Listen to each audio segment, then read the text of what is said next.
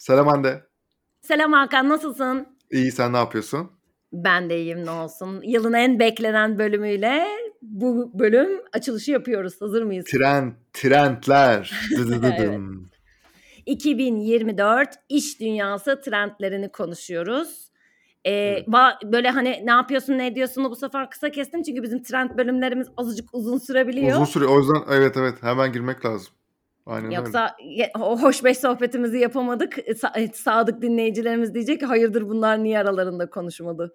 Evet. Bir de şey şeyin de gururuyla başlıyoruz. 2023'te ki e, trendlerde aslında ne söylediysek hani şey boşa sallamamışız. En azından onları Ama çok da gördük. inceleyip sık dokuduk şimdi. O yüzden bu senenin trendlerini de inceleyip sık dokuduk.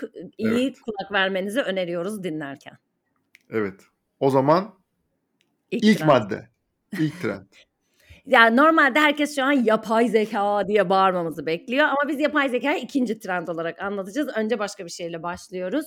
Evet. Bunun Türkçesini çevirirken birazcık şöyle çevireceğim ben. Estetik olmayan web sitesi ve web site arayüzleri. Evet Bu ve daha çok da hatta e-ticaret web siteleri hatta. Aynen e-ticaret odaklı. Bunun nereden geldiğiyle başlayalım istersen. Evet. Ya bu, Kim bunu bu çok başımıza önemli. çıkarıyor?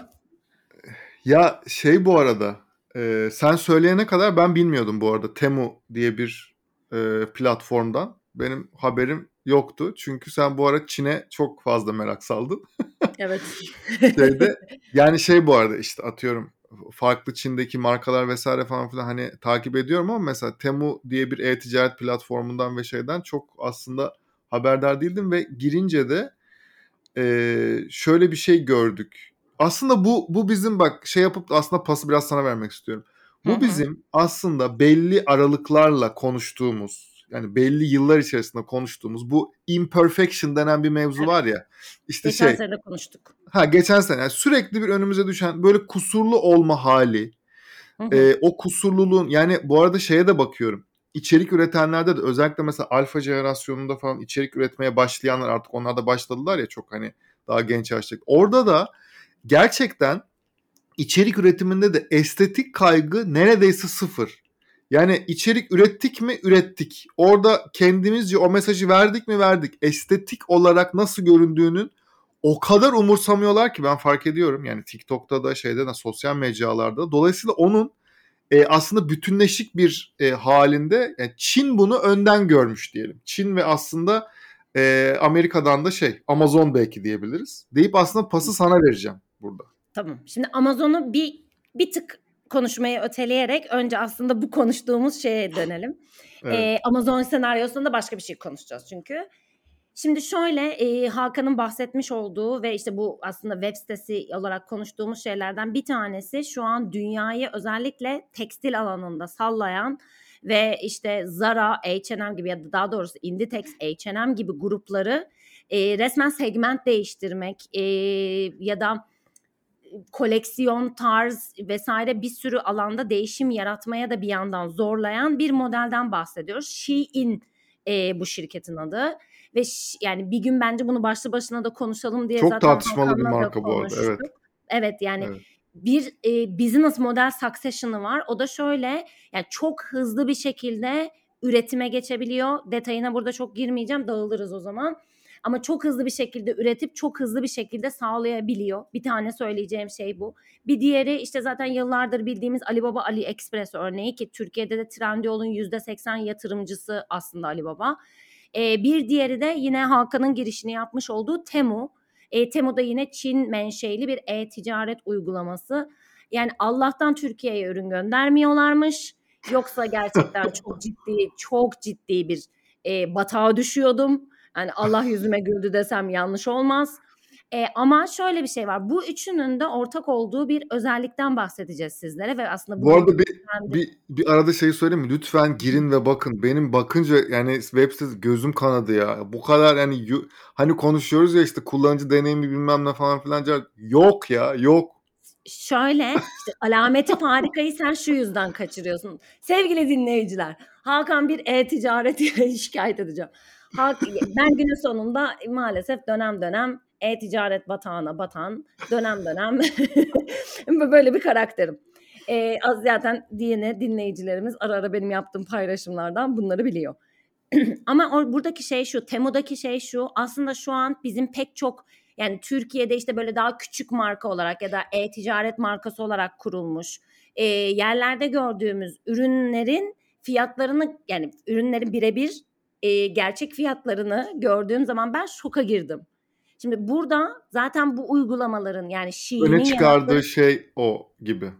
Fayda bu. Shein, evet. işte Temu, AliExpress gibi tüm bu aslında özelliklere baktığımız zaman çok e, uygun maliyetlerle çok hızlı bir şekilde e, üretiliyor ve satışa sunuluyor olması. Buradaki aslında faydaya baktığımız zaman fayda o kadar öne çıkıyor ki artık günümüz koşullarında ki bu geçen sene konuştuğumuz işte artan yaşam maliyeti krizi hmm. o bu vesaire diye tartışılır.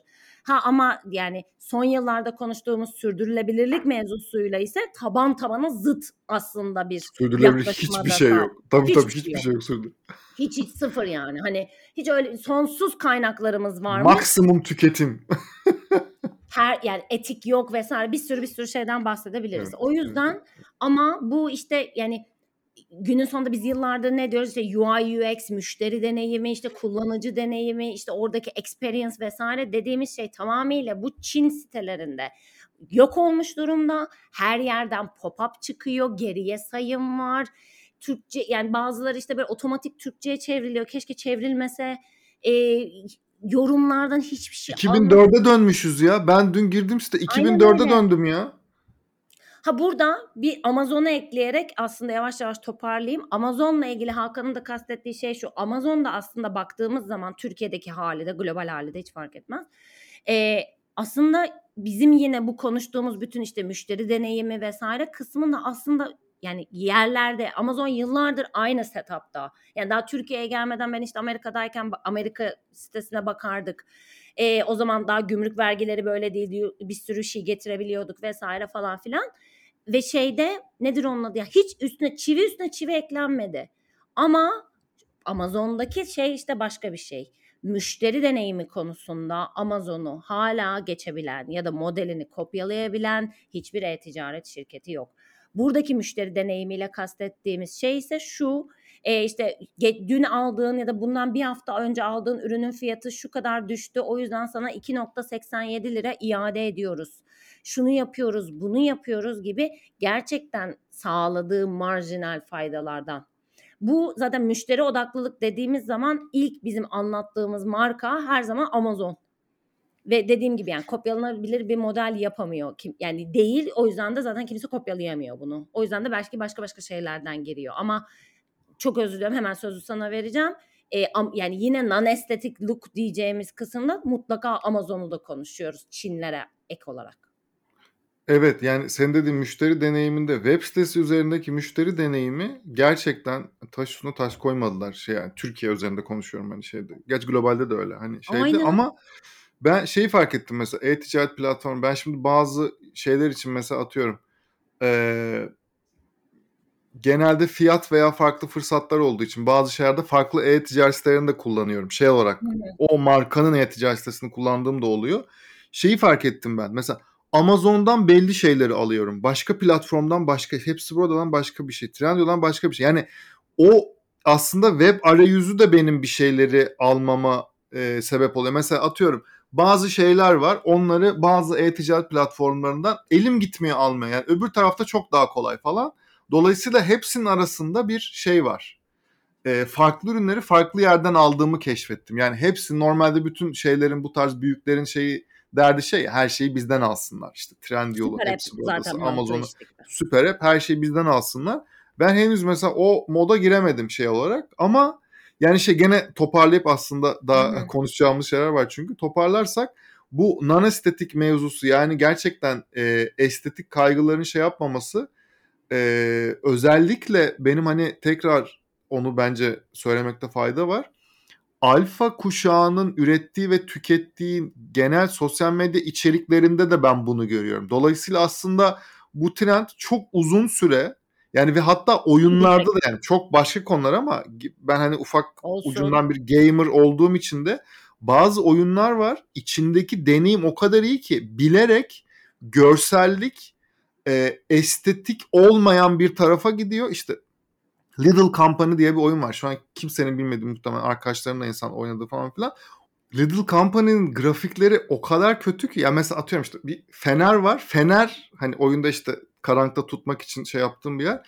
Fener önünü göstermiyor ama fener gibi falan ama öyle bir oynanışı var ki mesela oyunun özellikle işte multiplayer arkadaşlarla oynanan bir şeyde falan filan o yani yapan bu arada çok büyük bir stüdyo değil vesaire falan. Yani bu non estetik mevzusu sadece e-ticaret değil. Bütün aslında şeyimize bu hani blockchain'lerle vesaire de bu low poly, düşük poligonlu işte meta evrenler vesaire de bunun içerisinde. Bu düşük estetik kaygılarla yapılan işleri çok fazla göreceğiz gibi görünüyor. Dolayısıyla hani e-ticarette bu kadar net görmemiz beni o anlamda hem şaşırttı hem de böyle bir acaba nereye gidiyoruz diye böyle bir şey meraklandırdı diyebilirim. Ya bu her şeyin artık bu kadar hani pürüzsüz yani satın alma tünelinin pürüzsüz olmasın oradaki derinden bahsetmiyorum ama içerikler ya da gördüğümüz evet. gerçekçilikten bu kadar yani hayat öyle değil ya. Evet o hayat da kusurlarla dolu ama o kusurları nasıl servis ettiğinle alakalı ya da işte evet, atıyorum evet. onu karşı tarafa nasıl geçirdi yani gerçek olma hali ki authenticity işte geçen senenin Hı-hı. kelimelerinden bir tanesiydi. Bununla birleştirdiğin zaman anlamlı bir hale dönüyor. Ama buradan markalar lütfen kendilerine şunu çıkarmasınlar. Ay biz de artık kusurlu olalım falan. Dediğimiz şey bu değil. Öyle bir şey değil o. Öyle bir şey değil o. bu değil. Yanlış yanlış beyan kabul etmiyoruz. Bu, bu bir şey tavsiye de değil ama hani bu Aynen. başka bir şeyin aslında yavaş yavaş insanlarda ihtiyaç haline ya da görmeyi istediği şey haline dönüştüğünü söyleyip bunu kapatıyoruz ve geliyoruz tabii ki de Efendim 2024'ü bence geriye dönüp konuşmazsak bir olmazdı. Evet. 4-5 yıl sonrasında ya da bir 10 yıl sonrasında ya bu 2004 2024'te olmuştu değil mi diye dönüp bakacağımız bir yıl olacağını düşünüyorum yapay zeka alanında. Sen ne diyorsun? Yapay zekanın çok farklı. Yani yıllardır zaten hani şeyi bir e, hızlıca onun üzerinden geçersek yıllardır zaten hayatımızda olan bir şeydi ama bu kadar görünür değildi ve atıyorum işte ben hep şey örneğini veririz. Biz deneyimleyemiyorduk. Konuşuruz ya. Evet harita uygulamaları var ya bir kere harita hmm. uygulamanın içerisinde çok net entegreydi yapay zeka. Çünkü senin nereye ne kadar zamanda tahmini gidebileceğin vesaire zaten vardı ama biz yapay zeka varmış falan gibi düşünmüyorduk. Ya çok basit bir örnek. Bunun gibi bir sürü yerde vardı aslında. Hemen çok kısa söyleyelim. İşte Netflix'teki öne, izlemeni öneriyor Aynen algoritması, öyle. sosyal medyada işte karşımıza çıkan algoritma bunlardan İçerik. bir tanesi. Hepsi zaten Aynen öyle. Aynen öyle. Hakan'ın söylediği işte navigasyon uygulamaları gibi aslında gündelik hayatımızda kullandığımız ama bizim oradaki en büyük farklılık oydu işte. Yani biz temas etmiyorduk. Peki ne oldu? Ne Biz oldu? Biz temas ettik.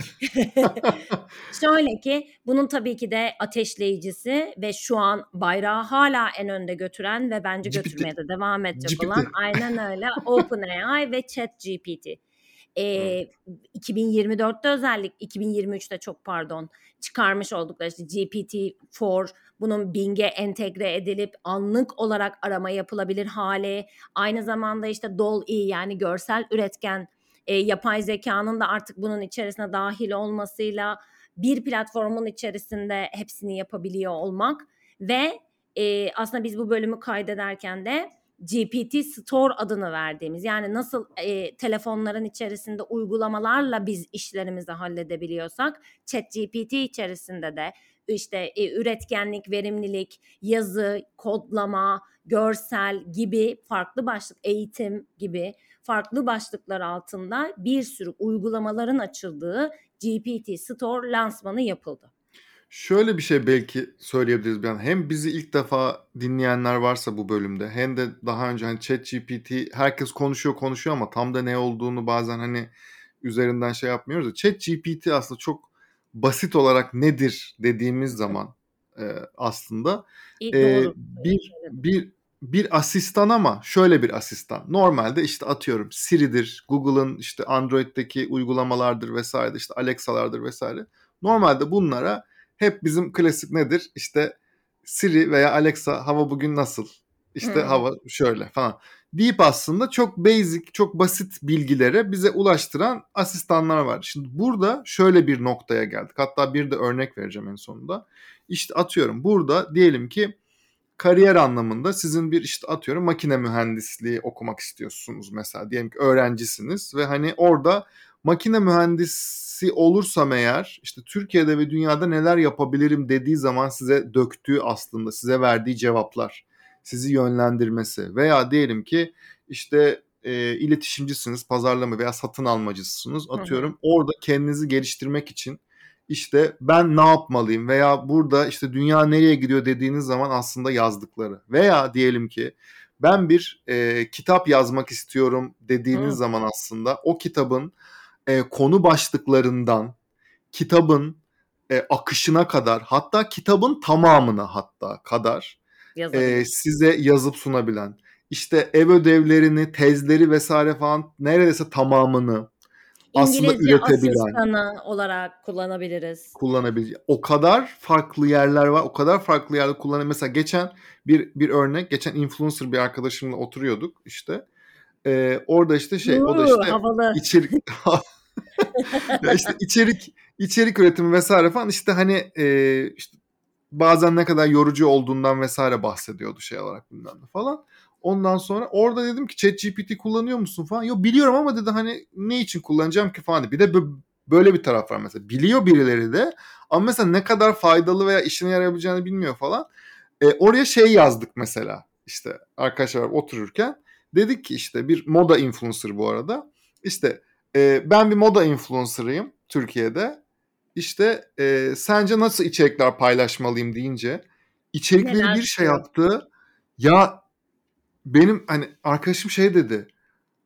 Aa dedi evet dedi çok doğru dedi bak bunu yapmıyorum dedi bunun mesela işte atıyorum normalde onun yapmadığı bir şey önerdi mesela backstage içerikleri mutlaka üretmelisin dedi. Yani o normalde ürettiği içeriklerin fotoğraf veya videoların arka planının nasıl yani. çekildiğini yaptığını da mesela. Ki bu ara dedi, en çok izlenenler onlar. Mesela aa dedi evet dedi bu da doğru dedi ben hiç dedi bu aklıma gelmedi mesela falan gibi mesela şey yaptı. Yani ben oradaki esas problemin biraz şeyden kaynaklandığını düşünüyorum Hakan.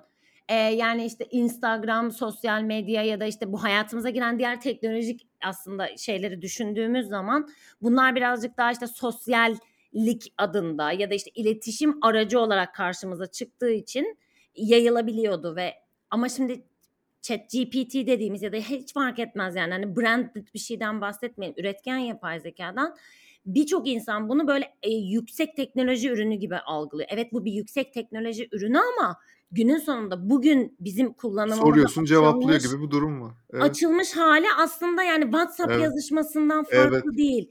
Ve buradaki bunun bence şu an özellikle Türkiye'de e, yayılmıyor olmasının nedenlerinden biri yani ya da insanların e, bunu kullanmaktan bence çekiniyor. Çekinme çok yani korkuyor şeyden dolayı. Nasıl yapacağım? gibi bir panik var. Çünkü e, bizde maalesef çok fazla buna dair işte bir içerik çok az paylaşılıyor. Maalesef işte yok. Evet. Dönem ilk çıktığı dönemler X'te sürekli işte etkileşim uğruna maalesef işte chat GPT işinizi elinizden alacak, o olacak, bu olacak çok falan. Çok pompalandı gibi. evet çok pompalandı. İnanılmaz. Ya, halbuki ya hep aynı şeyi söyledik. Bizim eski bölümlerimizden de dönüp dinleyebilirsiniz bu arada dinlemediyseniz. Buradaki şey şu hiç kimse hiçbir şey alıcı, aldığı falan yok. Ama şöyle bir şey var. Buna öğrenmeyen ya da bunu hayatına adapte etmeyen insanlar bir şeylerden geri kalacaklar. O yüzden buna böyle tepkili olmak ya da elinin tersiyle itmek yerine aslında yani ne oluyor burada? Bu bir meraklı olma hali. Ne oluyor burada? Ben burada ne yapabiliyorum? Bu kıyamet niye kopuyor? E, gibi bir yaklaşım aslında benimsendiğinde bence yani işte bir buzdolabınızın fotoğrafını çekip ben şu an bunlarla ne yemek yapabilirim diye de sorabiliyorsunuz. Yani Aynen. günlük hayatı da kolaylaştıran bir şey. İş hayatında zaten özellikle benim bu arada yorumum şu şekilde Copilot yani Microsoft Office uygulamalarının içerisine dahil edilmesi, Meta'nın Meta AI'yı devreye alması ve işte bu GPT Store'la beraber aslında prompt yazma konusunun biraz daha kolaylaşmasıyla beraber ben üretken yapay zeka kullanan insan sayısının eksponansiyel olarak artacağını düşünüyorum. Kesinlikle katılıyorum. Çok fazla e, insan kullanacak. Bir sonraki şeye geçmeden önce de şeyi söyleyeyim. ChatGPT yani ChatGPT'nin open işte ChatGPT veya işte Google'ın işte atıyorum, Bart.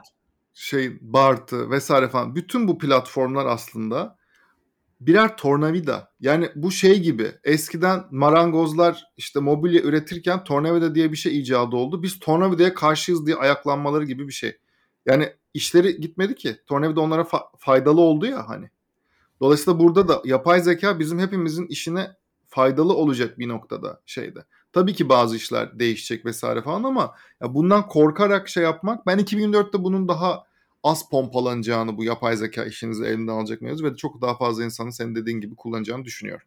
Süper. Şimdi şey geçiyoruz var. bir diğer trendimize ki bu birazcık evet. daha yine aslında e, kariyer gelişimi ve insan kaynaklarını bir tık etkiliyor gibi gözükse de evet. aslında bence bir yandan da bireysel huzur ve bireysel mutlulukla da alakalı bir şey olduğunu düşünüyorum.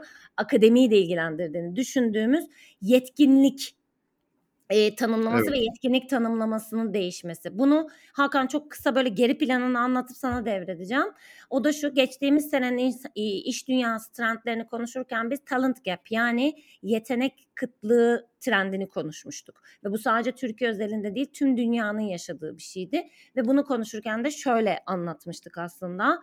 E, şu anki iş dünyasının gerektirdiği yetkinlikler maalesef ki akademide verilmiyor. Çünkü akademi endüstri dönemine göre e, hazırlanmış bir müfredat ve bunun üzerine dönüyor. Fakat bugünün iş dünyası dinamikleri dijital, çok daha hızlı ve çevik olmayı gerektiren hatta işte belki de son 3 yıl itibariyle teknolojiyi de merkezine alan bir yere doğru evrilmiş durumda. O yüzden de arada bir uçurum oluşuyor e, diye konuşmuştuk. Fakat bu sene bu uçurumun nasıl çözümlenebileceğine dair bir trendimiz var. Söz sizde Hakan Bey. Buyurun efendim.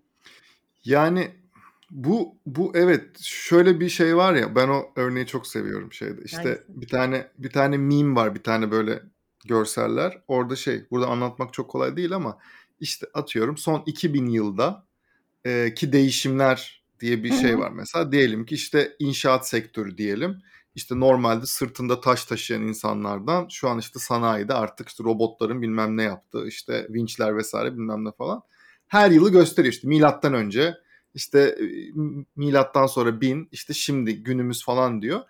E, milattan önce işte milattan sonra bin ve şimdi de e, sınıf ve hani eğitim ortamı hiç değişmiyor.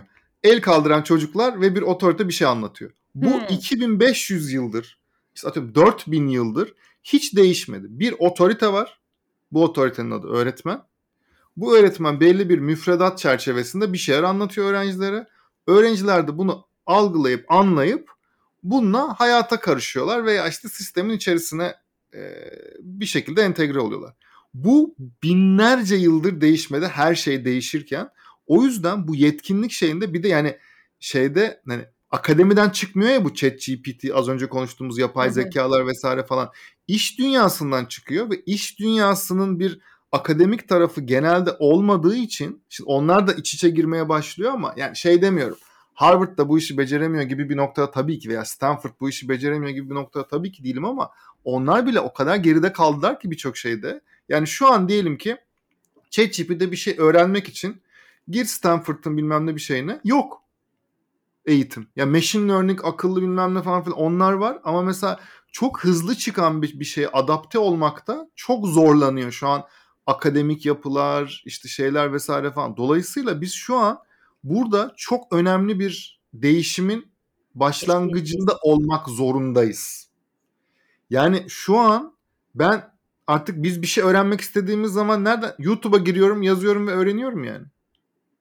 Ya bu zaten aslında ben bir böyle ara ara bu tür tartışmaları takip etmeye çalışıyorum hem globalde hem de Türkiye'de. Ee, yani aslında eğitmenlik yani günün sonunda artık bilginin eve yani her yerde olduğu bir çağdayız. Ha, tartışmalı konuları var. Tabii ki de doğru bilgi mi, yanlış bilgi mi ya da işte bir tarafa çekilmiş, kutuplaştırılmış bilgi mi gibi bir sürü şeyden bahsedebiliriz ama bazı bilgiler de bilgi. Ee, ve bunun yani bir sürü yazılımcı insan var tamamıyla yani burada ırk özelinde söylemiyorum ama Hindistan bu konuda çok iyi olduğu için söylüyorum. Hindistan e, Hintli insanların yaptıkları videolarla yazılım öğrenen ve şu an hayatını bu şekilde kariyerini devam ettiren bir sürü de insandan bahsedebiliriz. Aynen öyle. Ama buradaki aslında akademide bazı akademisyenler yani gerçek hayata daha yani şu anki daha doğrusu gerektirenlere adapte olabilenlerin anlattığı bence çok güzel bir şey var. Diyorlar ki biz aslında artık hikaye anlatıcısıyız. Yani hikaye bir hikaye anlatıyoruz anlamında değil ama benim anlatma yetkinliğim benim bunu nasıl karşı tarafa geçirdiğim aslında artık e, benim bir eğitmen olmamdaki en öncelikli en önemli şeylerden birisi diye e, bazı böyle iletiler ya da işte be, be, böyle yorumlar görüyorum mesela ki bence gerçekten çok önemli bir şey. Yani anlattığın case study'ler yani vaka analizleri olabilir. O insana gerçekten oyunu yansıtabilecek. Yoksa kitap hani artık hani eskiden bizim üniversitede yemin ediyorum böyle insan kafasına gelse yarayacak kitaplar okuyorduk. Okuduk da yani bunları. E, asla faydasızdı falan öyle bir şey değil kastetmek istediğim şey ama gerçekten anlatıcılığın ne kadar önemli olduğunu işte bağlamların yani işte buna işte conceptual yanlış hatırlamıyorsam kavramsal zeka, duygusal zeka, ondan sonra da işte senin bilgi birikimin ya da işte Türkiye'de maalesef çok yerlerde olan critical thinking yani eleştirel düşünme falan gibi şeylerden aslında bahsediyoruz tabii ki de tıp değil mesela anlattığım şey. Tıp bambaşka bir şey yani. Orada başka tabii bir şey ki. öğreniyorsun ama ben bizim söylemek istediğimiz birazcık daha işte idari bilimler, ondan sonra belki işte mühendisliğin bir kısımları vesaire gibi böyle çeşitlendirebileceğimiz alanlarda iş tamamıyla artık buna dönmüş durumda.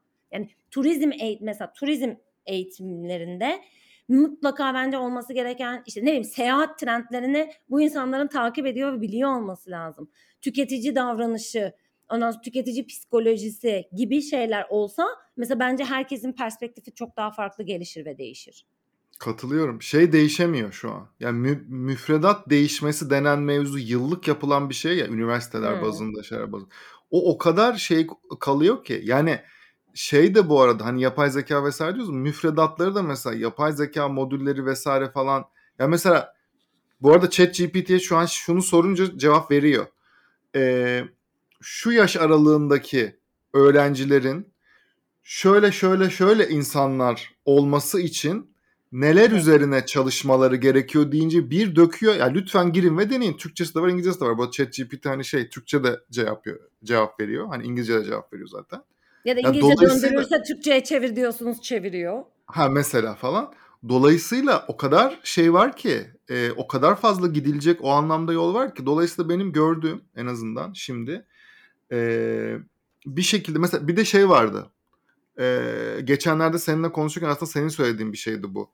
E, artık şirketler CV'lere bakarken e, eğitim tarafına bakmıyorlar veya çok az bakıyorlar gibi bir durum şu söylemişti. bir açıklamaydı bu. O da şu e, Amerika'da e, şu an LinkedIn'e verilen iş ilanlarının yaklaşık yüzde sekseninde e, hangi üniversiteden bil, mezun olduğu bilgisi ya da üniversite mezuniyeti sorgulanmıyor.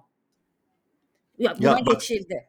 Şöyle bir şey söyleyeyim. Son 15 yıldır bir, bir şekilde hem kendi kurduğum girişimler hem çalıştığım yerlerde vesaire bir şekilde işveren rolünde olduğum çok fazla zaman oldu. Gerçekten ne, ne dijital pazarlamada ne şu an işte işte Web3 teknolojileri vesaire zaten yok da 12-13 sene önce dijital pazarlama ilk başladığı zaman da ben hiçbir CV'de gerçekten üniversiteye hani üniversite bitirmiş mi diye baktım sadece gerçekten. Bir de şeye baktım. Mühendislik okumuş mu? Hangi mühendisliğe bile bakmadım. Mühendislik okumuş mu veya okumamış mı? O da şey kafası daha sayısal çalışan biri olma ihtimali mi daha yüksek? Daha Hı-hı. sözel çalışan biri olma. Bu kadar. Bu arada bu kadar da yüzeysel bir şey için baktım mesela. Ve o kadar yanılmadım ki. Ya orada tamam hani Boğaziçi mezun veya işte ODTÜ mezun dediğimiz işte birkaç tane çok iyi üniversite bizim yıllardır bildiğimiz veya öyle kabul olan üniversite eskiden hani oraları bitirdiysen çok zeki olduğun şey olduğun kabul edilirdi. Okey. Ama şu an mesela ben bir CV'ye baktığım zaman e, yani diğer örneği vermeyeyim. Hani yanına şimdi başka hmm. bir üniversite koyunca belki kötü gibi olmasın Yok, ama daha orta ölçekteki bir üniversite veya daha iyi bir üniversite CV'leri arasından daha çok benim o kişilerle yüz yüze veya online bile olsa konuşurken ki bana geçirdikleri, bana anlatabildikleri çok daha önemli mesela. Gözü parlıyor mu ya? Gözün Gözü parlıyor mu? görüyor musun? Anlatabiliyor mu? Gerçekten biliyor mu? Üzerine meraklı mı? Meraklı mı meraklı mı? Şu Mesela böyle şeyler önemli. Böyle şey önemli yani. Şimdi merakı söylemişken aslında buradaki trendin ne olduğuna yavaş yavaş geçelim istersen. hı. Buradaki e, şey bizim de yine bölümlerde böyle ara ara konuştuğumuz şeylerden birisi olan ya ben işte girdim bir işe tamam yapıyorum bunu niye illa dönüşmek zorundayım ya da illa işte gelişmek zorunda mıyım sorusunun cevabı olan e, upskill ve reskill kavramları. Hı Yani hı.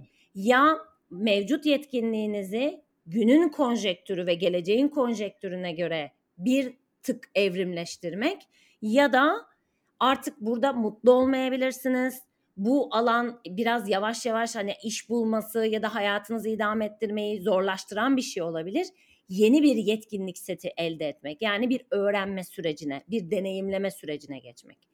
Şimdi bu yıllarca böyle nice to have'miş gibi kenarda park eden bir durumken üretken yapay zeka ve bunun iş hayatına e, katkıları ve bu iş hayatında yeni açacağı işte ürünler, hizmetler, servislerle beraber sanki yani bugünden yarını olmasa da 5 yıl içerisinde bir şeyleri değiştirecek.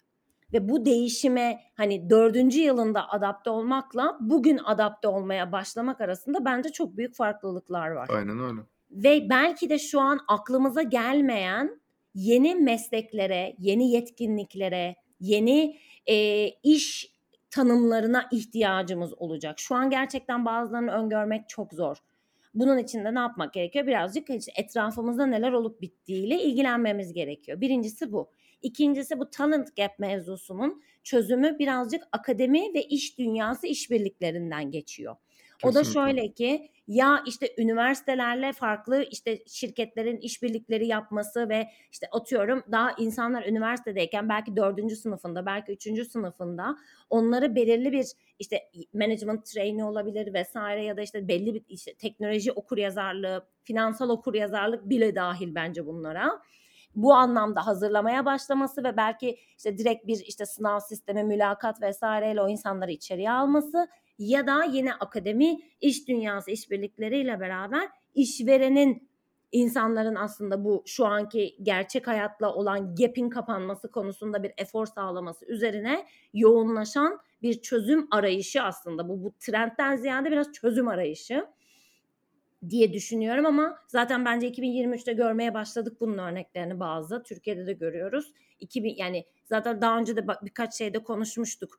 İşte Amazon'un yanlış hatırlamıyorsam e, ya da Walmart'ındı. Yanlış bilgi vermiş olmayayım ama bu ikisinden birinin e, bütün çalışanlarını açtıkları ve sadece işte ayda bir dolar vererek e, işte belli yetkinlikleri, yeni yetkinlikler, üniversite eğitimlerinin içerisinde olan yetkinlikler diyeyim. Yani işte liderlik olabilir bu, ondan sonra e, teknolojiyle ilgili şeyler olabilir, muhasebe olabilir gibi farklı programları e, ve yet, konuları öğrenebilecekleri eğitim, inanılmaz eğitim yapıları kuruyorlar.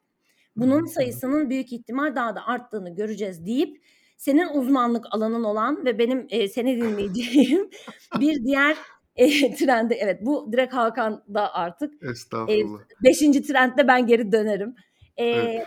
ReFi ve DeFi yani Decentralized Finance ve neydi? ReFi'yi şu an Regenerate o, falan diyesim geliyor. Regeneratif Aa, doğru finans. Evet aynen. Orada şöyle aslında DeFi ve ya bunlar şey blockchain işte blok zincir teknolojileri falan son yıllarda çok fazla konuşuyoruz. Ee, burada da mesela yine eğitim deyince mesela burada da da aslında bağlanan bir taraf var. Çünkü şu blockchain veya blok zincir deyince birazcık için içerisinde olmayan herkes ürküyor ve çok haklılar. Çünkü mesela bununla alakalı doğru doğru içerik yok. Ya ben hep şey örneğini maalesef vermek zorunda kalıyorum. Bir e, işte mesela işte blok zincir nedir dediğimiz zaman artık daha fazla içerik var ama hep böyle bir işte NFT pazar yerinin veya bir metaverse'ün reklamı çıkıyor altından vesaire ve dolayısıyla o bilgi doğru mu değil mi vesaire dünyada da böyle bu arada. Hep böyle bir soru işaretiyle geçen birkaç yıla e, tanıklık ettik ve dolayısıyla işte maalesef ki hani çok kısa Hı-hı. şunu söyleyeyim. Hı-hı. 2000 işte daha yeni Netflix'te izledim mesela Bitcoin diye. E bu 2017'de Hı-hı. özellikle hani bunun bir anda hızlı bir şekilde yükselmesi ve her zaman Dalavere olduğu tarafı gibi tabii tabii tabii kural koyucuların vesairenin bu konuda çok geri kalmasından dolayı aslında bir sürü insanın kafasında hep bir şaibeli mi, riskli mi, ya şöyle olursa böyle olursa diye gerçekten bir korku. Yani oradaki bariyerlerden bir tanesi Evet. korku ve bunun doğru işte genellikle hep bir sponsorlu bir içerikle karşımıza hı. çıkıyor olması da hani niye inanayım ki, niye güveneyim ki sorusunu daha çok sordurtuyor diye düşünüyorum ben. Yani ben de bu Ya konuya senin kadar şey olmadığım için benim de hissiyatım bazen bu oluyor. Doğru. Oradaki sebep şu çünkü blok zinciri işte Bitcoin vesaire falan popülerleşmeye başladığı zaman işte 2009'lardan sonra falan orada insanların ağzını sulandıran şey buradaki aslında işte ben şu kadar dolara veya şu kadar işte liraya neyse onun karşında bir Bitcoin aldım ve o işte çok arttı fiyatı veya işte coin, kripto para ve böyle bir trader kafasıyla, biraz alsatçı kafasıyla, biraz borsacı kafasıyla bu işlere bakıldı. Teknoloji kafasıyla bakan yüzdesel olarak çok az insan vardı ve diğer taraf o içerideki spekülasyon yüzünden çok fazla zarar gördü. Dolayısıyla o o zararı gördükleri için de ben şimdi hala işte konuşmalara vesaire falan bir yere gittiğim zaman falan herkes mesela şeyi soruyor. Bitcoin ne olacak? İşte Ethereum ne olacak vesaire falan. Ben de diyorum ki yani işte şeye geçiyorum ben de. Kaç yaşındasın? Beklentin ne? Vesaire falan. Diyorum ki yani hiçbir zaman mesela tersten şeyi söyleyeyim bu arada mesela. Hiçbir zaman biz Bitcoin'le bir pet şişe bir su almayacağız. Böyle bir dünya asla gelmeyecek mesela. Bunu söylediğim zaman insanlar böyle şok oluyor. Çünkü onun şey o değil. Onun karşılığı o değil. Varoluş burada, amacı o değil. Varoluş amacı bu değil. Yani sen gene atıyorum kendi paran neyse veya işte dijital dolar çıkacak, dijital TL çıkacak vesaire falan. Neyse oralara... onu, onu da ha. aslında sormak istiyorum. Çünkü 2024'ün teknoloji trendleri arasında evet. dijital paralar diye bir şey var ve ben hani ilk başta ben de böyle anladım. Sonra detayını okuyunca olmadığını anladım ama bence bu konuda bir karışıklık. Çünkü yani şunu görüyorum ben de eğitimlerde böyle söylediğim zaman dijital para dendiği zaman dediğim zaman direkt insanların aklına kripto para geliyor. Ama evet. ikisi aslında aynı şey değil. Değil. Hatta hiç bir, aynı şey böyle değil. Azıcık Aynen. ayrımını Hemen. bence yaparsan Tabii, tabii. Hakan herkes Hemen için şey yap. yapalım. Çünkü Hemen söyle. Yine hemen kısa bir ara. Çünkü Türkiye'de şu an bir dijital para üzerinde çalışıyor. Ara Evet. verilmişti. Çalışmalar tekrar başladı. O yüzden 2024'te dijital para Türkiye'de de gündemimiz olacak. Evet. Orada şöyle bir durum var. İkisinin arasındaki fark. Kripto para dediğimiz şey aslında e, merkeziyetsiz. Merkeziyetsizlik de biraz aslında şöyle.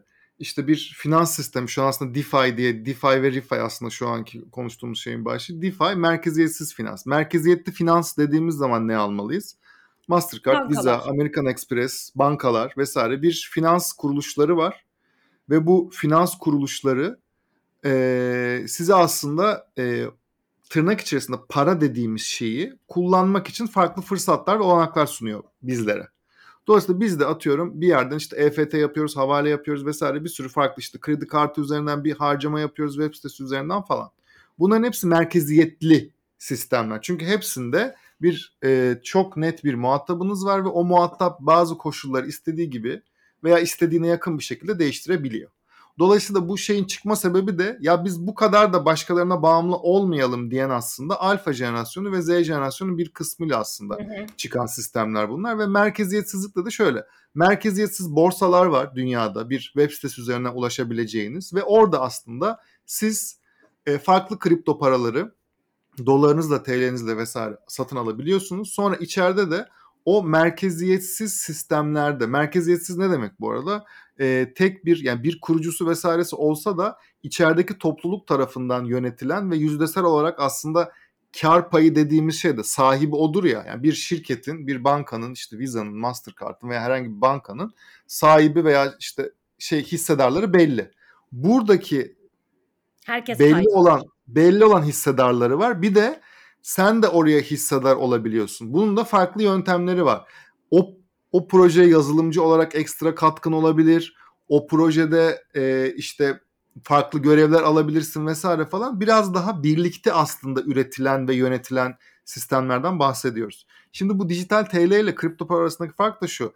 Bir taraf merkeziyetsiz aslında. İşte Ethereum'un e, işte kurucusu evet Vitalik işte diye geçiyor hı. şeyde. Ama mesela işte yönetimi aslında bir çok daha büyük bir topluluk tarafından yapılan bir sistem ve oradaki kararlar birlikte alınıyor. Vitalik yani kurucusu gelip de ben bunu bundan sonra böyle yapacağım her şeyde diyemiyor. Dolayısıyla böyle bir merkeziyetsizlik tarafı var. Ama mesela dijital TL dediğimiz şey veya dijital dolar dediğimiz şey muhtemelen ilk olarak dijital doları göreceğiz diye tahmin ediyorum. Veya dijital yuan bu arada dijital Çin yuandan ben bu arada daha erken çıkacağını düşünüyorum dijital yuan. Olabilir. Şu an onlar şey yapıyor. Aslında şöyle ee, yine çok ekonomi, makroekonomik bir tarafa giriyor gibiyim ama aslında normalde para şöyle basılıyordu ya işte 1970'lere kadar aslında Nixon Amerika'da kaldırana kadar siz bir ülke olarak bastığınız e, kağıt para veya işte madeni para karşılığında kasanızda altın bulundurmak zor. Onun değeri karşılığında.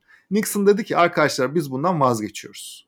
Ve Nixon'la birlikte bütün işte Amerika ile birlikte bütün dünyadaki şirketlerin şey e, bütün dünyadaki ülkelerin hepsi aslında bundan vazgeçti. Dolayısıyla zaten biz aslında dijital paralara geçtik ülkeler olarak. Hmm, yani zaten ama şu an kağıt bizim, formunda. Kağıt formunda ama zaten bizim TL'miz dijital TL. Yani e, biz şu an mesela kağıt parayı kullanan ne kadar kullanıyoruz bir düşünün. Yani işte atıyorum aylık aldığımız maaşın veya kullandığımız Rakamlar. paranın ha hepsini gidip de bankadan emekliler haricinde çeken var mı? Çekip de ben bunu tekrar kullanıyorum. Ben bazen gerçekten bir hafta boyunca cüzdanımda tek bir kağıt parçası olmadan yaşıyorum Aynen öyle. yani. Aynen öyle. Yani şu an para dediğimiz şey bir ekrandaki yan yana duran sayılar ve merkeziyetli sistem diyor ki bu senin diyor. Evet artınca seviniyoruz. Azalınca üzülüyoruz. Mevzu bu. Zaten dijital TL'deyiz biz aslında. Dolayısıyla hayatımızda çok fazla bir şey değişmeyecek. Bunun farklı şeyleri olacak. Yani farklı e, perkleri olacak. Farklı şeyleri. E, diyelim ki nasıl... O işte, biraz yans, yarayacak gibi hissediyorum evet, ben. yani daha şeyi daha rahat kullan. Mesela atıyorum işte kredi kartında bonus vesaire gibi sistemler var ya veya işte e, her her bankanın milleri vesaire falan.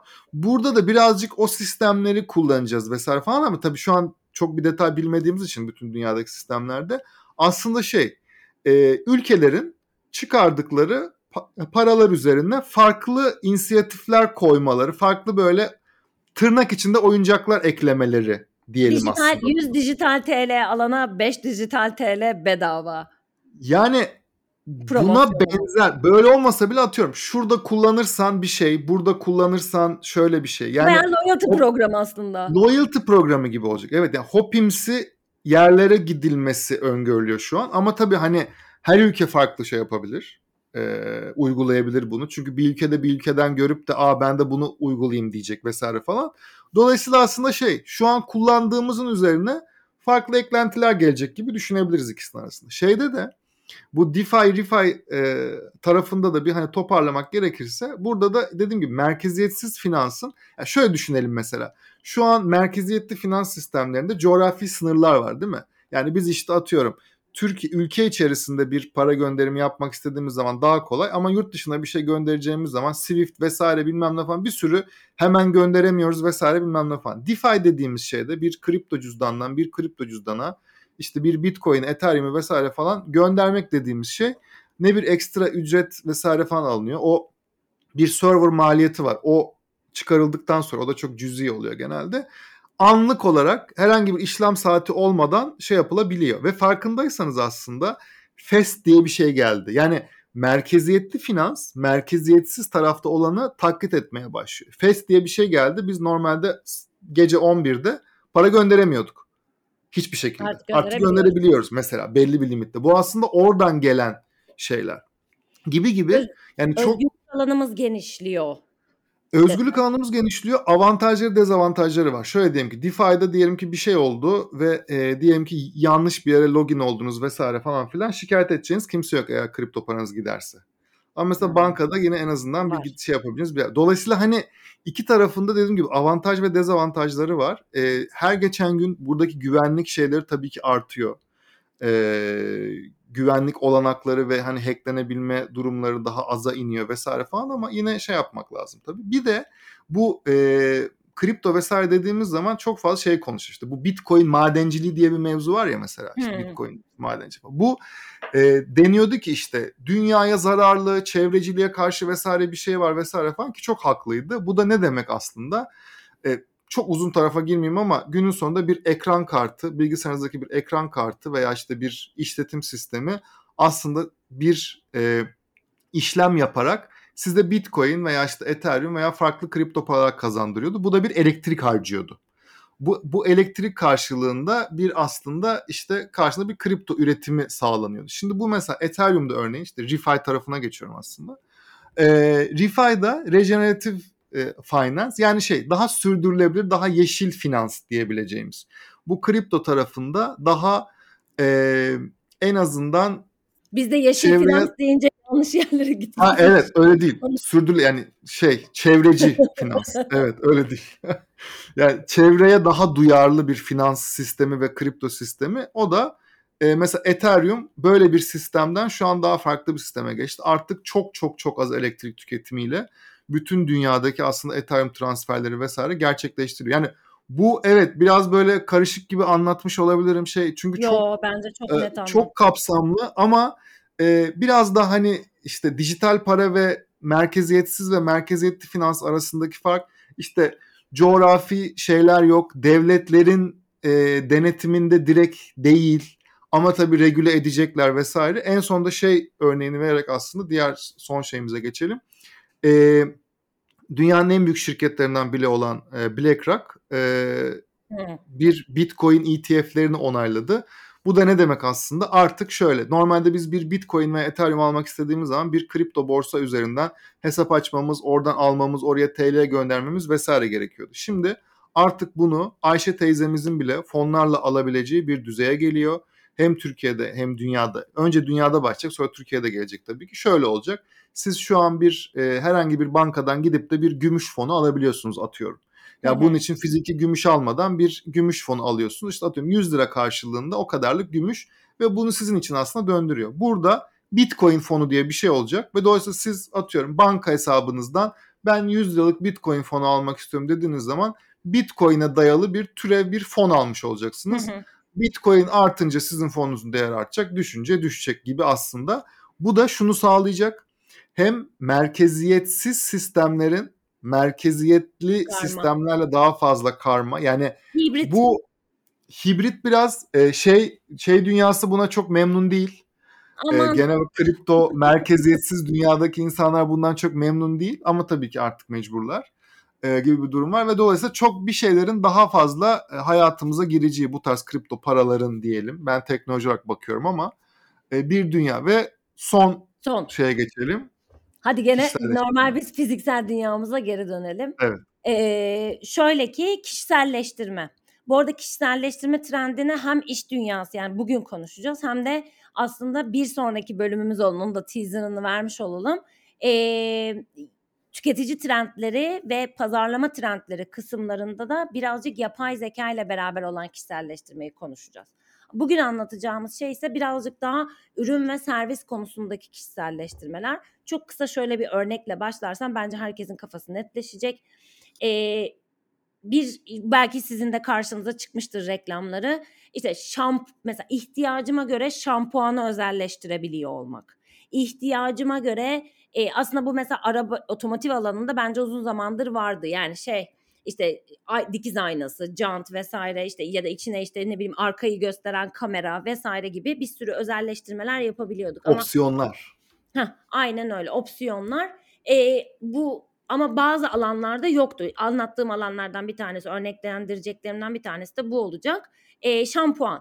Örnek veriyorum bir anket dolduruyorsunuz. Bu işte bildiğimiz e, global chain diyebileceğimiz hani şey ürünler değil daha girişimci tabanlı ya da işte orta ölçekli şirketlerin yeni çıkardıkları hizmetler ve servisler yazıyorsunuz işte diyorsunuz ki benim saçım kıvırcık işte şu probleme sahibim saçım dökülüyor kepeklenme problemim var vesaire diye bir form dolduruyorsunuz ve bunun sonucunda sizin evinize bir tane set geliyor. İçinde bir şampuan bazı var. Yanında farklı küçük şişelerde serumlar geliyor ve bu serumları siz aslında içerisine koyup karıştırarak sizin kendi problemlerinize, ihtiyaçlarınıza, beklentilerinize yönelik bir ürünü oluşturma.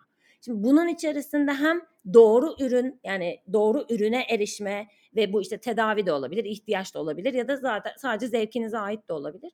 Hem bu imkanı sağlıyor hem de yıllardır bir pazarlama taktiği olarak kullandığımız e, IKEA efekt adını verdiğimiz yani insanların kendi bir sürecin içerisine dahil olup onu kendi inşa ettiğindeki daha çok bağlanma hissi.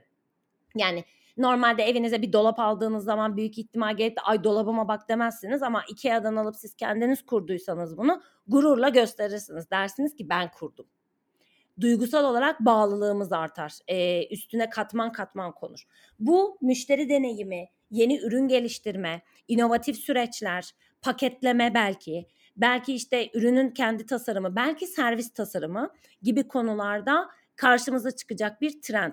Buna bir tane daha eklemem var. O da şu hem bununla eşlenik hem de bununla eşlenik olmayan geçen sene yine konuştuğumuz subscription modelleri yani e, üyelik sistemleriyle satışın gerçekleşiyor olması. Bu mesela yurt bu sene yine bu artan yaşam maliyeti krizi, yükselen enflasyon vesaire gibi şeylere karşı aslında bir çözüm olarak sunuldu ama Türkiye'de şu an az örneğini görüyoruz. Ben bu sene daha çok artacağını görüyorum. Yurt dışından bir örnek vereyim. Ee, yani bildiğimiz pizza global pizza yine zincirleri değil bambaşka bir Amerika'daki yerel bir pizza zinciri şöyle bir şey yaptı. Dedi ki bu fiyattan sabit alırsanız yıl boyunca pizzanıza zam gelmeyecek. Yani ilk başta sabit bir şey ödüyorsunuz ya da belli bir aylık abonelik ücreti ödüyorsunuz. Enflasyonist ortamda müthiş fırsat. Aynen öyle. Bu sene Türkiye'de bunu mesela marka örneği veriyorum. Finish'te gördük. Hı-hı. Finish böyle işte 3 ay boyunca işte geri kalan şimdi bu fiyattan sabitle 3 ay boyunca hiçbir şekilde fiyat artışına maruz kalmadan işte bulaşık deterjan tabletini al gibi kampanyalara Hı-hı. başladı. Zaten teknoloji ürünleri kullananlar için subscription modeli ya da işte dijital platformlar işte YouTube'u, Netflix'i, Spotify'ı bun, ya da işte ne bileyim Gmail subscription'ları vesaire bunlar için zaten herkesin çok alışık olduğu modeller ama işte bir e, hızlı tüketim grubu ürününü mesela böyle almaya çok alışkın değiliz. Aslında bir yandan enflasyondan işte senin de söylediğin gibi enflasyonist ortamda bir nevi taksit gibi de olabiliyor aslında bir nevi de evet. hiçbir şekilde fiyattan etkilenmemek gibi de bir şeye evriliyor.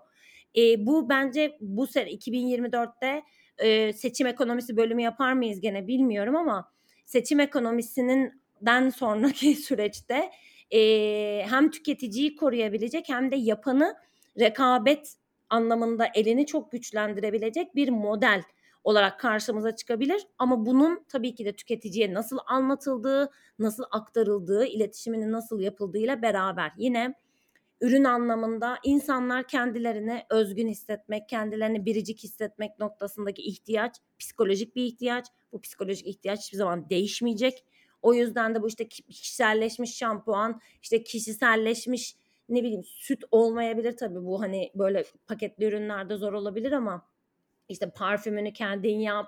İşte e, kliniğin yine özellikle güzellik teknolojileri artık diye mesela L'Oreal de kendini artık bir teknoloji şirketi olarak aslında tanımlıyor. Bir hı hı, makyaj hı. malzemesi ya da cilt bakım ürününden farklı olarak. Yine onların da belli ürünleri var. İşte mesela fondöten yapıyorsun. işte rengini bilmem nesini kendin seçiyorsun. Ya da işte bir serum yapıyorsun. Bu serumun yine özelliklerini diyorsun ki benim işte cildimde kuruluk var, şu var, bu var. Buna göre yap. Şişesinin rengi bu olsun. İçerisinde biberiye özü olsun, biberiye koksun gibi kendin aslında bir tane üretilmiş gibi yıllar öncesinde örneğini dayandırırsak Starbucks'ta sanki sadece sana o kahve yapılmış gibi ismin bardağın üstüne evet. isminin yazılmasıyla evet. geçen hissiyatla kişiselleştirmede yine iş dünyasının farklı alanlarında karşımıza çıkan çıkmaya devam edecek ve bu sene çok daha örneğini göreceğimiz bir trend olarak karşımıza çıkıyor deyip susuyorum nefesim kesildi. Kişiselleşti çok çok güzel anlattım bu arada. Benim ekleyecek çok az şeyim var. Yani kişiselleştirme e, dediğimiz şey dediğin gibi Starbucks'ın mesela isim yazması vesaire gibi şeylerde ben hani şey gibi bir dünyaya artık e, geçeriz diye umuyordum ama çok yakın tarihte olmayabilir şeydi. Gerçekten Hangisi? telefonları ne kadar süre kullanacağız bilmiyorum ama e, telefonları evet. aslında kişiselleştirme gibi bir şey vardı. Birkaç farklı şey vardı. İşte kamerasını istediğin gibi koy, hafızasını istediğin gibi koy şey. Şu an mesela hani hep Apple dünyasında vesaire tek bir şeye odaklandık da veya işte Samsung'da da çok benzer aslında artık içini açamıyoruz Eskiden en azından pilini milini bilmem neyi falan çıkıyor. Artık o da çıkmıyor falan. Tamamen hani hepsi tek bir parça, tek bir şey değişmiyor vesaire falan gibi. Orada kişiselleştirmeler ancak artık kılıfla yapabildiğimiz falan bir Aynen. dünyaya şey yaptık. Hani orada Çünkü işte bu evde yapabil yani ya işte böyle ara bir tesis yani süpermarkette bir tezgah kurmak ya da işte ne bileyim bir tane hı hı. corner shop açmak ya da en kolayı herkesin kendi satın aldığı an itibariyle paketini açtığında aslında birleştirebileceği diyebileceğimiz ürünlerde sanki daha evet. çok olurmuş gibi geliyor. Bir de iki efekt dediğin şey çok e, mantıklı. E, hangi markaydı? Bir tane yiyecek markası. Knorr diye isim geliyor ama bir çabuk çorba mıydı acaba veya başka bir şey miydi? E, ha pardon pardon şey e, kek için kabartma tozu galiba. Bütün kek ha, malzemelerini... en eski örnek o. En eski ha, örnek o. Hangi Aynen. markaydı o? Ay asla bulamam şu an ama dur. şöyle diye hatırlıyorum. E, kabartma tozu değil de normalde kek malzemesini direkt satıyormuş o marka Söyle. o şirkete. Ha hangisi? Be Betty Crocker Devil's Food Cake Mix diye bir şey çıktı ama Betty Crocker hayatta, aslında marka. Hayatta aklıma gelmezmiş. Ya orada normalde kek yapma malzemesini hazır satıyormuş marka. İşte ve hani çok aslında inovatif, çok kolay. Sadece malzemeyi döküyorsun, pişiriyorsun, kendi kendine oluyor gibi bir şey var falan. İnanılmaz kolay falan. Ya kimse almıyormuş. Kadınlar falan hiç böyle rağbet göstermemiş falan. Sonra böyle işte araştırmalar yapmışlar üzerine falan filan. Kadınlar özellikle o dönemde Amerika'dan bahsediyoruz bu arada. O dönemde ev hanımlığı üzerinden kendilerini e, 1940'lar bu arada bu 40'lar. söylediğin tarih. Yani ev kadını olarak bir e, karakterleri, personeli olduğu için neredeyse sadece ve burada da hani şey gibi bir durum var. Yani tembellik e, edip yeteri kadar özenle benim hissediyorlar. Ben bir şey yaparsam en iyisini yaparım. Ben kendi başıma yaparım falan. Sonra bunu şöyle çözmüşler. İçinden hangi malzeme çıkarmışlar? Suyla kabartma tozunu mu çıkarmışlar? Hmm. Bir şey galiba. Bilmiyorum tam uydurmayayım. Su kabartma tozu ve yumurtayı mı ne çıkarmışlar atıyorum. O malzemenin içerisine işte yumurta falan şey yapınca kendileri yapıyor gibi olunca kapış kapış gitmeye başlamış falan mesela. Çünkü hem kolay hem de ben yaptım gibi bir şey. O ben yaptım şey hani hazır almak aslında orada işini iyi yapmadığı, ev hanımlığını iyi yapmadığı gibi bir yere gittiği için tabii 40'lardan bahsediyoruz şeyde. Dolayısıyla orada hani kişiselleşme dediğimiz şey oralara bile aslında dayanıyor. Ama tabii bugün çok daha modern, çok daha farklı bir halinden bahsediyoruz. Ya bu arada gayet de uzun bir bölüm oldu. Daha da hani aslında konuşsak da konuşuruz trendler vesaire falan ama aslında burada biraz kapatabiliriz. Çok genel olarak aslında e, çok farklı farklı konulara değindik.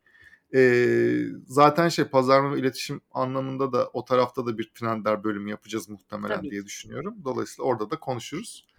O yüzden bir sonraki bölümde görüşürüz. Görüşmek üzere. İyi bakın kendinize.